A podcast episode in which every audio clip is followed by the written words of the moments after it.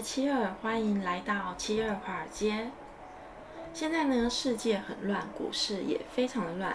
最近啊，只要美股开盘前啊，七二的脑海里啊，就会不自主的出现蓝色多瑙河的音乐哦。因为目前中概股已经被晒成了鱿鱼干了，那之后又会是谁变成华尔街的烤鱿鱼呢？美国九月的非农就业数据啊，再度大爆冷门，就业人数呢只有十九点四万人，远远是少于预期评估的数字。这个数据显示出了，呃，新冠肺炎疫情和美国现阶段缺工严重的问题，这可能会对之后美国经济复苏之路呢造成严重的阻碍与压力哦。另外呢，美国十年期的公债殖利率啊，自从今年六月之后呢，又在前几天呢，首次又触及了一点六个 percent 以上，飙高的殖利率让美股陷入了抛售的恐慌情绪。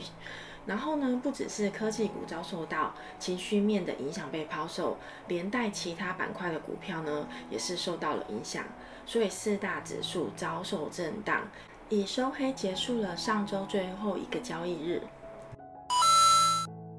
下周呢，十月十一号到十月十五号，我们需要重点关注的新闻呢有，嗯，第一个就是呢，美国公司财报季开跑了，所以呢，下周呢，美股的第三季财报一样是会由金融股领军开跑，第一棒是会由高盛啊、摩根大通啊、美国银行啊、富国银行啊、摩根士坦利、花旗集团，还有美国铝业。然后达美航空等相继发布财报哦。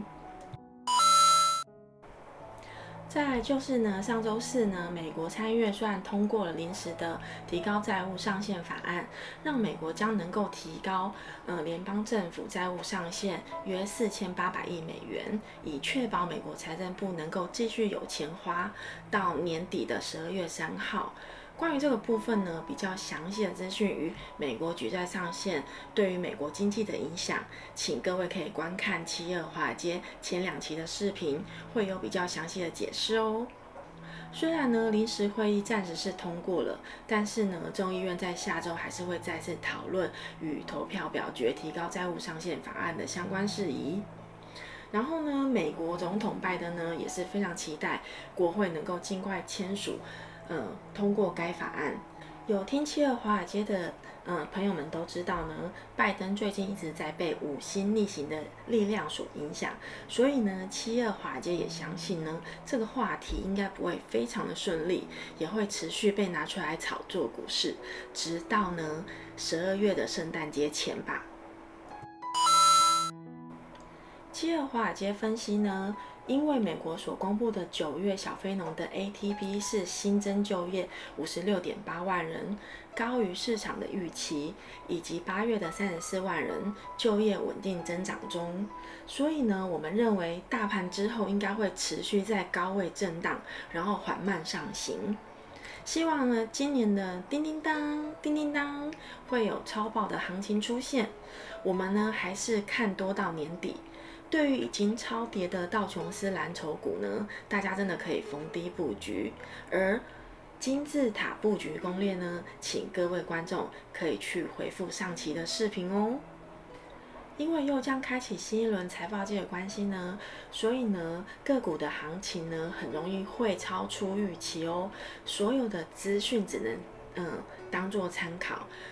请各位大大呢下标行动前呢，一定要自己分析与判断。当然啦，大方向是依然没有变的，所有的坚持都是需要信仰作为支撑的哦，才能够轻松面对大怒神的上下震荡。